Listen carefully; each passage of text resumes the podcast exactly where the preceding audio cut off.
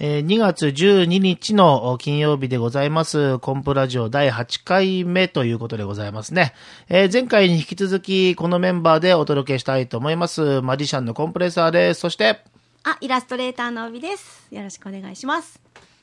あ、西田です。今なんか言おうとしたんじゃない今。あの、間があった。え噛むかな思って。 いやいやいや。コンプレッサー通信編集長なんか言えよ、はっきり。言えんよ ね。本当言えれんわ。、やめた、うんあのコンプレッサー通信もこれで4回作ってきて、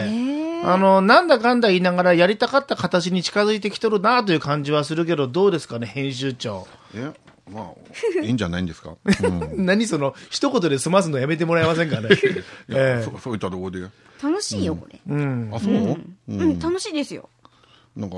まあまあ、よ呼んでもらってるということはありがたいことで。 これ、ともやんがこの間言っとったのが、コンプレッサーのエッセイ短すぎる。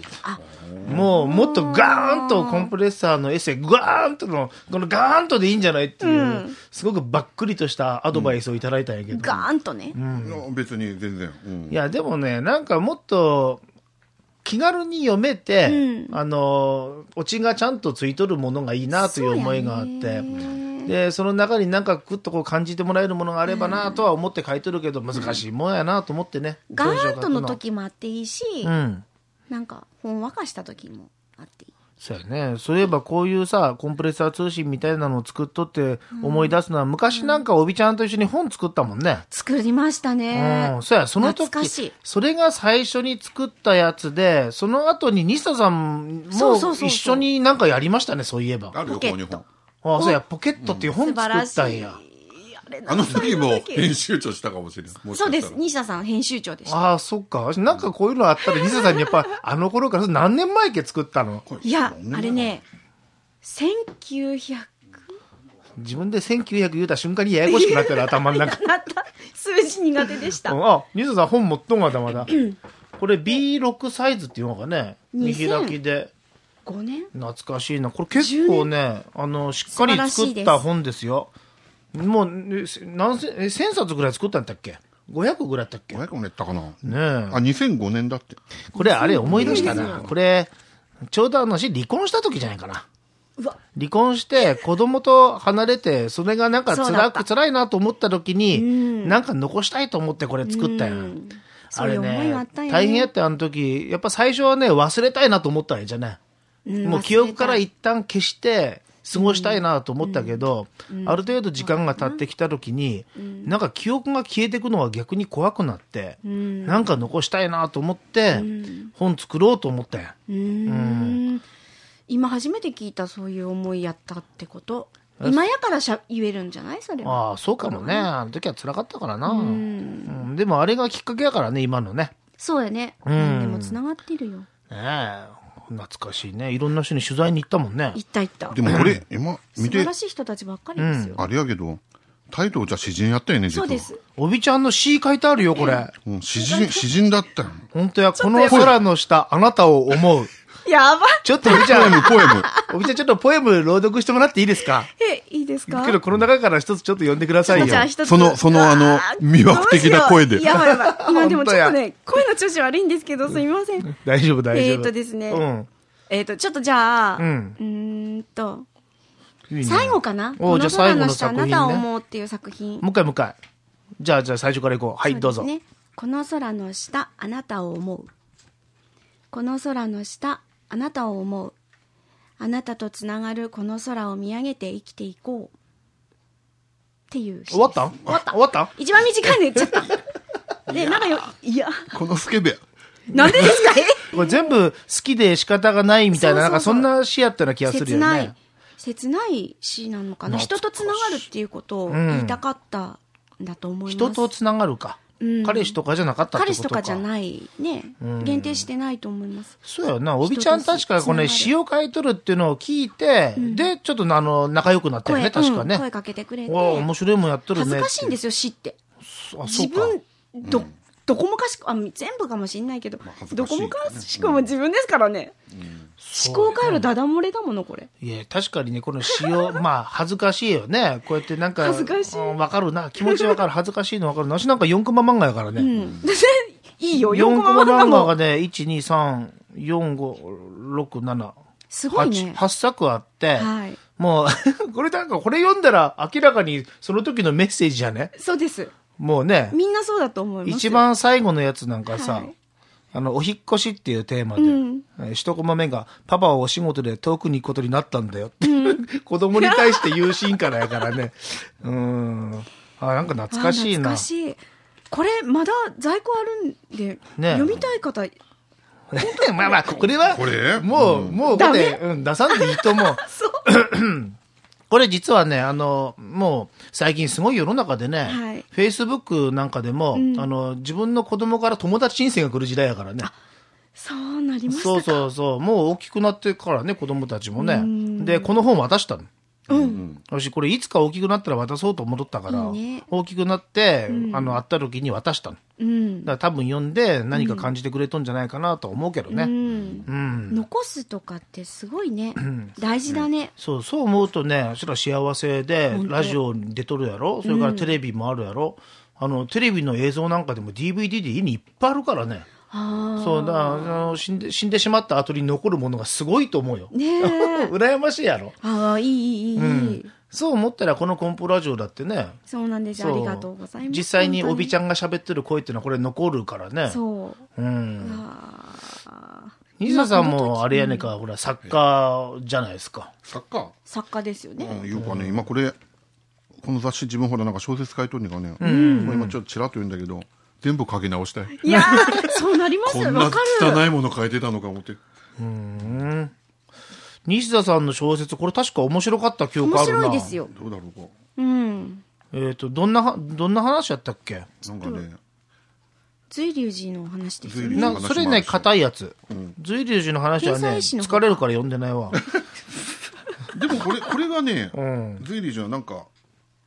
自分で書いてて楽しかったよ、こういう歴史も、歴史好きだからそうやね西田そんなの好きやもんねその前のは完全な創作だからこれや水色のスケッチブックや、